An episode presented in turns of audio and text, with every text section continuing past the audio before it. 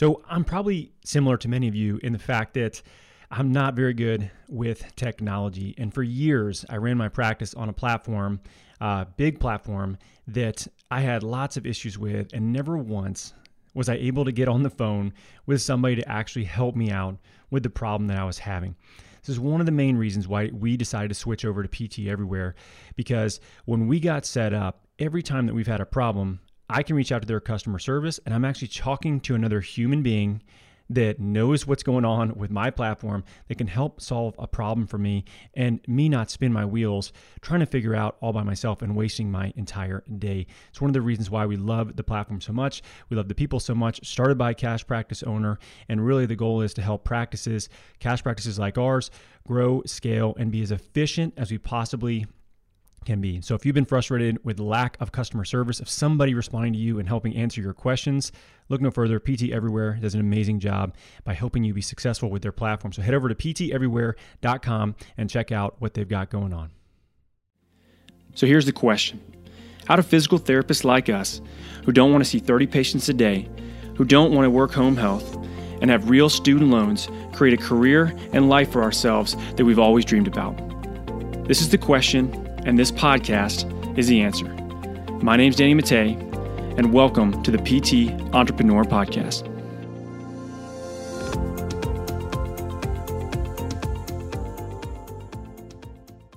Hey, what's going on, everybody?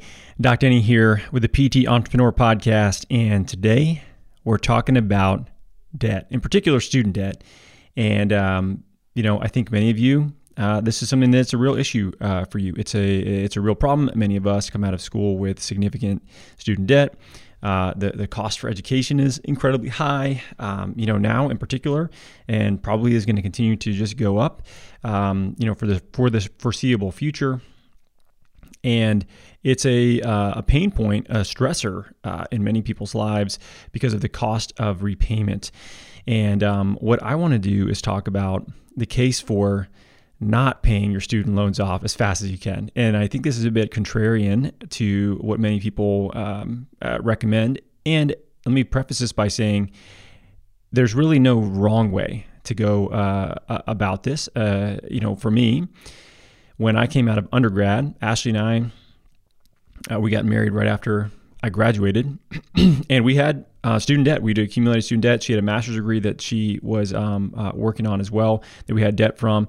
Um, so we had about fifty thousand dollars in debt that we paid off uh, while I was uh, at the Baylor program in, in, the Army. So my school was in the Army, so I didn't have student debt from PT school, but undergrad I did, and Ashley did from her undergrad and from her master's degree. My school was um, it was a government uh, program, you know, so it was I was active duty. It was part of the program. I owed you know four and a half uh, years of uh, military service time on the back end um, for that commitment for them, you know, sending me to their to their uh, their school. So a little bit different in terms of debt. I guess it was a time debt instead of a uh, financial debt, but um, we still had student loans. And what we did was we just lived like misers for years. Um, you know, I tell a story about splitting a Chick Fil A, you know, number one meal where Ashley and I would just split that and go walk around Costco and Bed Bath and Beyond and Target and just look at shit we wanted to buy one day. And that was like our date night Friday for honestly probably like two years. So, you know, we that's the route that we took. We basically put everything we had towards you know your traditional debt snowball, um, the a la Dave Ramsey style, right? Uh, pay down everything that we could, and um, you know when we paid off all of our debt, we actually we felt great. It was awesome. Like it was, uh, it was it was huge, you know, and and uh, we felt like we had put ourselves in a really good financial position, um, and it was very beneficial for us going forward. So let me preface this by saying, if you decide you want to take all your extra cash, you want to throw it at your student debt, you're gaining a lot of fiscal responsibility with that. I don't think it's a bad thing. Um, that being said, I do want to pose a different angle that you can look at this from in terms of, um, you know, where you can put your money and cash flow in particular, and looking at cash flow over debt. So Cash flow is how much free cash you have per month. Um, you know, whether that could be active or passive, but that is coming into your um, account. Let's let's just let's call it that, right? Coming into your ecosystem and your and uh, accessible money for you and your family to use. Um, cash flow is something that I think that most people just don't really take into account um, in terms of financial freedom and, and things that they can do or not do. But um, cash flow is probably the most important thing to look at from what I've learned uh, running a business and really taking a deep dive into finance over the last um, really five years in particular. This has become somewhat of an interest of mine. I guess as interesting as you can, as, as interesting as finance can be it has been where, where, where I've kind of taken myself with uh, with this. A lot of it is to be more knowledgeable about business decisions, uh, but also personal decisions in terms of what we're doing with with uh, money and looking at cash flow. So, for those of you that have student loans, you know there's two routes, right? So you can you can pay everything off. Um, as fast as possible, take all your extra money, throw it at your debt, and and really eradicate that as fast as possible and, and run it down. Um, like I said, which is which is fine. The other option would be how can you improve your cash flow and what can you do to improve that actively potentially um, as well as passively? So one thing if we look at cash flow let's say you make $5000 a month and your student loans are $1000 a month. So if you take that out of the equation you have $4000 a month left over after that. Well if you can do something like refinance or extend terms this is where I think it throws people off. They're like, man, if I extend terms and I go from, let's call it 10 year term to a 15 year term, same interest rate, you're going to pay more in interest over time. That's true. You totally will. But your monthly payment is going to be significantly less. So let's say it's $300 less. So you extend your terms and now it's $300 less. So let's say it's $700 a month. You've increased your cash flow, your on hand cash uh, by $300 just by extending terms or refinancing. So, how can you get more free cash flow per month? Um, because then you can utilize that and you can put that towards something else, which ideally is going to also increase your cash flow. So, this is important. If you cannot put money into things that are going to help you generate more money or generate more active income, passive income, or financial security, you're better off just throwing it into debt because at least you know it's paying something down that you owe.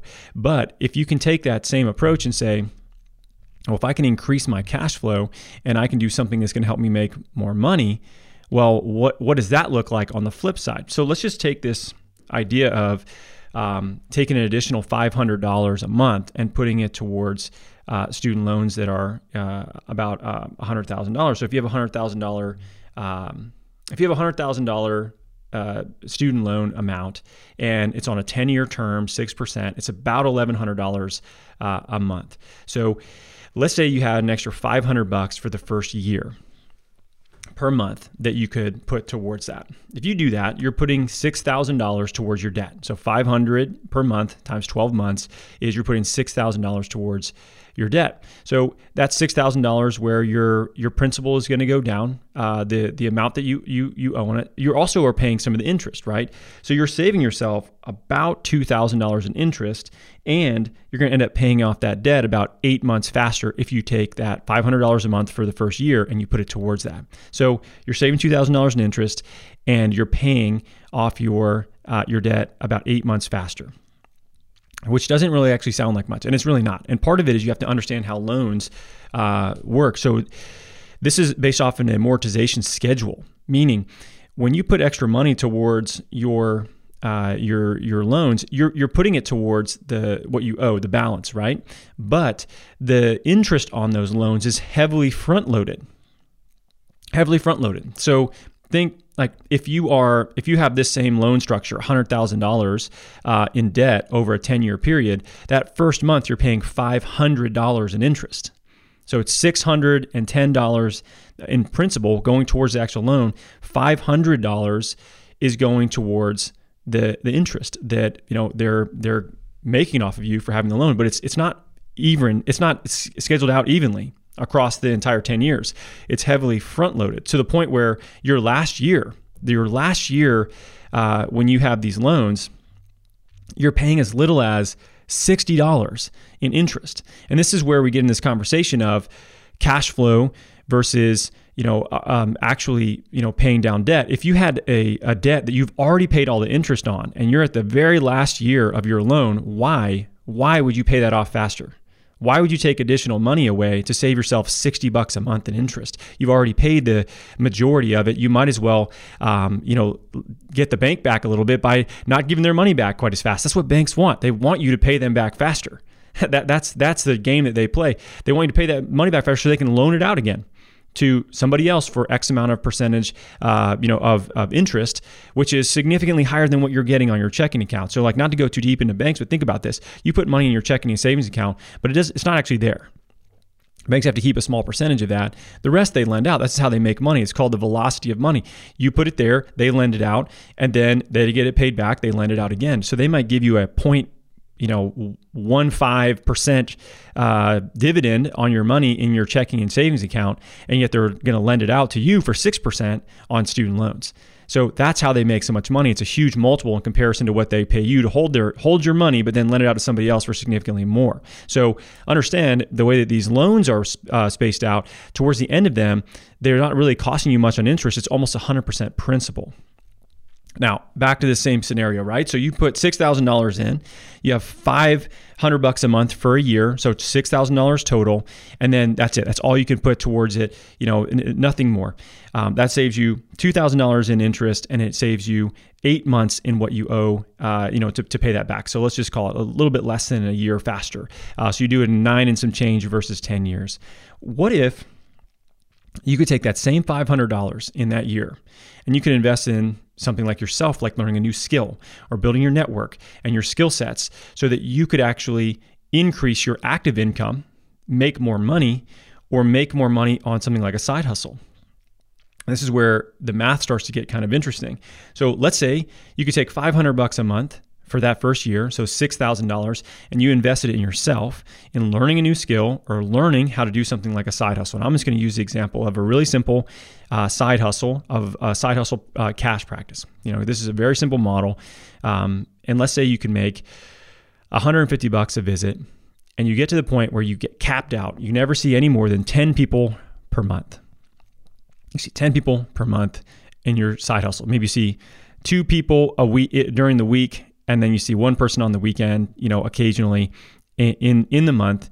Uh, and now you're making, you know, you have 10 visits at 150 bucks a visit. So you're making $1,500 in your side hustle, which I can tell you is honestly not that hard to do. To get to the point where you're seeing 10 people in a cash practice like that is not hard. So your side hustle, let's say you just never even get it past where it's uh, where it's at at $1,500 a month. You still have your, your monthly student loan payment, right? But now you've just generated an additional $1,500 per month for yourself. So same amount of money, $6,000 you put it towards your student loans, you save $2,000 in interest and you pay it off 8 months faster.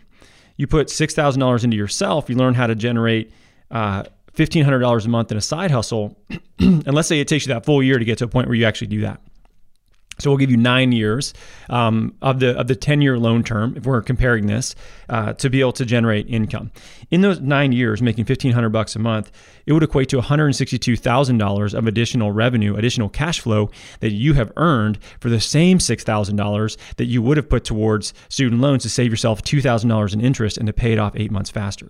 Now, you don't have to be a, a, math genius, and hopefully this would make more sense, you know, if we're writing this out. But just comparison of the two, you generate an additional $162,000 because you learn a new skill and you add more active income for the same amount of a $6,000 investment, or you save yourself $2,000 in interest and you pay that student loan off eight months faster. Which one would you choose if if given the choice, right? Most people are probably going to take the additional $162,000 in revenue if they could. The problem is this one is convenient and easy and doesn't require you challenging yourself in any additional way. You know, you can literally just work for somebody else, take every additional penny you have, throw it towards your debt, and, and maybe you pay it off. You know, it, let's call it half the amount of time. You take everything you have and you throw it, throw it towards it, and you pay it off in five years.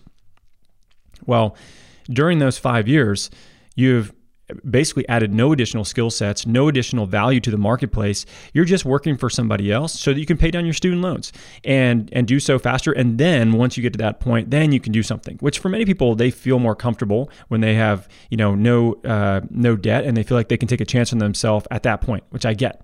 Well, what if you took that additional money that you invested in yourself and you said okay i'm just going to throw this you know let's let's call it a thousand dollars is what you're going to actually be able to um, you know put towards uh, put, put, put towards your student loans instead of um, 500 for, for a year. But you're able to put $1000 per year to your student loans at that point. How much faster you know do you actually pay that off how much faster do you actually get down to where you know you don't have any debt left because you have increased your value to the marketplace because if you did that you would have it paid off in about five years versus nine years if you only put $500 in for the first year. So you've added more value to the marketplace, you're increasing your active income, and then you can decide what you want to do with that. You could put it towards debt. You could put it towards additional skills, additional resources. Maybe you grow your side hustle into a full time business that now you're able to double your income. And now you're able to eradicate debt really quickly. Maybe you're able to, you know, put that towards other things that you want to do, a down payment on a house that you want to, you know, be able to buy you've increased the amount of cash flow that you have, which allows you to take uh, uh, take opportunities um, as well as put yourself in different financial uh, places to make better decisions because you have the cash on hand. Cash is king. Remember, so you can think of it one of two ways, right? Pay it down, go the debt snowball route, which is you know what Dave Ramsey has kind of made made famous is what we did. We went through his you know methodology uh, as as we uh, we did that. I can tell you it works and it's miserable. it's like putting money into an envelope system sucks. You know when you're like, mm, man, I got like two hundred dollars for groceries and like I need two hundred and five dollars because I have to. I really want to like get this other gallon of milk, uh, but I can't. So you know, it's a it's a very scarce uh, way of going about paying for things. Um, you know, versus how can you you know make more? How can you make the pie bigger? How can you have more abundance and focus on those things by improving the value that you bring to the market, marketplace which means you're going to get paid more? And something as simple as a side hustle you know where you're making an additional 1500 bucks a month is so achievable in basically any city in the entire country um, with you know whatever your skill set is whatever the niche demographic is that you want to work with like you just don't know how to do it. That's the thing. It's a skill set you don't have. It doesn't mean you can't learn it. Shit you went to a, graduate school, you have a doctorate, you're smart. You can learn many things. You just don't know what you don't know in most cases. And investing in yourself is a way to increase your cash flow, accelerate your cash flow in many cases significantly so that you can then you know take care of the other things you need to from a debt standpoint if you decide that's the way uh, to go i don't think carrying debt is a bad thing if you're leveraging it effectively you know, it's not um, it's not something that you want to have a bunch of debt off of. You know, buying a bunch of clothes and a and a car that depreciates. It's very different. Y- your education was an investment, right? Uh, you, you paid hundred thousand dollars to get that degree. Now, here, here's the really interesting thing: you paid hundred thousand dollars to get a degree that teaches you how to make sixty five thousand dollars working for somebody else right out of school.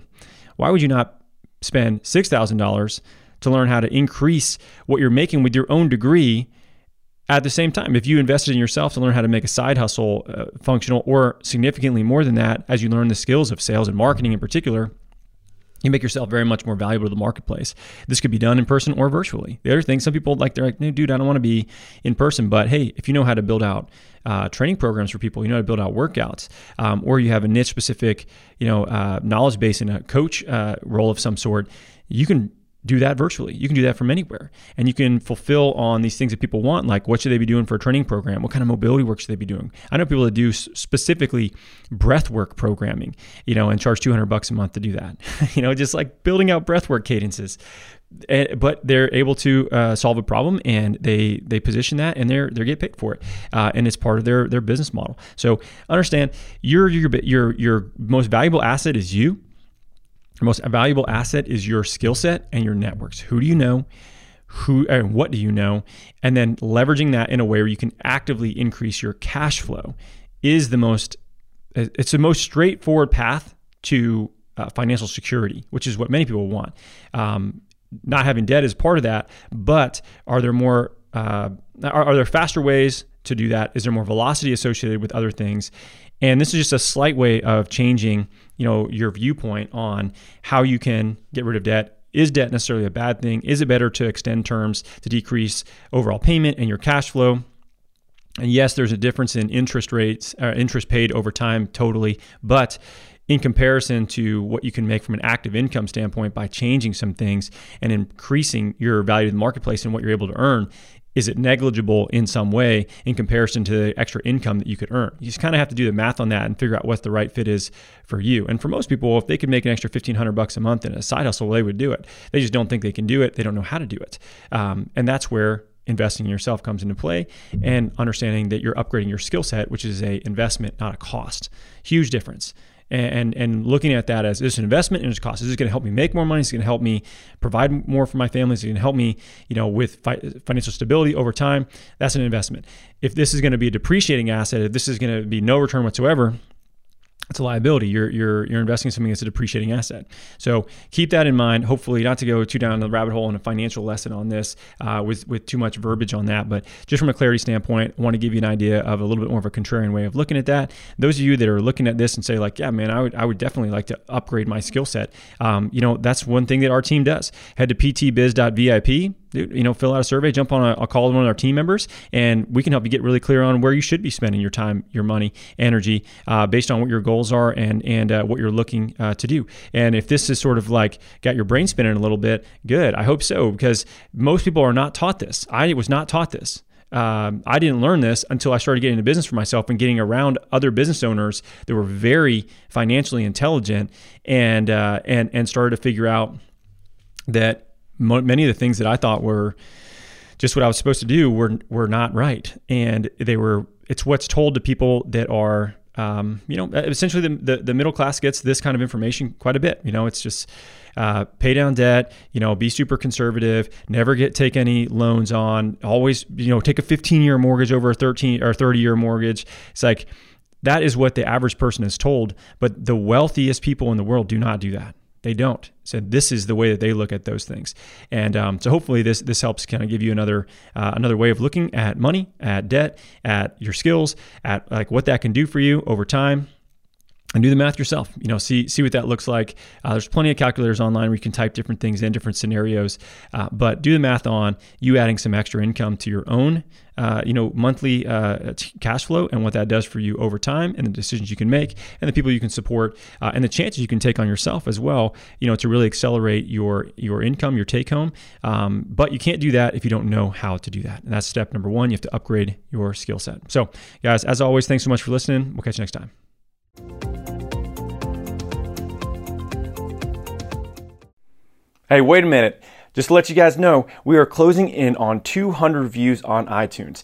That's crazy. Most podcasts hardly get to 100 views, let alone 200. And this is such a niche specific PT business podcast. That's wild. So let's try to rally the troops and get to 200 reviews for this podcast. The first thing you need to do is you got to sub- subscribe to this sucker, whether it's on iTunes or any other platform that you're listening to on, so you know when new episodes are coming out. The next thing, make sure that you leave a review. I'd love to hear what you have to say. I read all of them. It means a lot to me.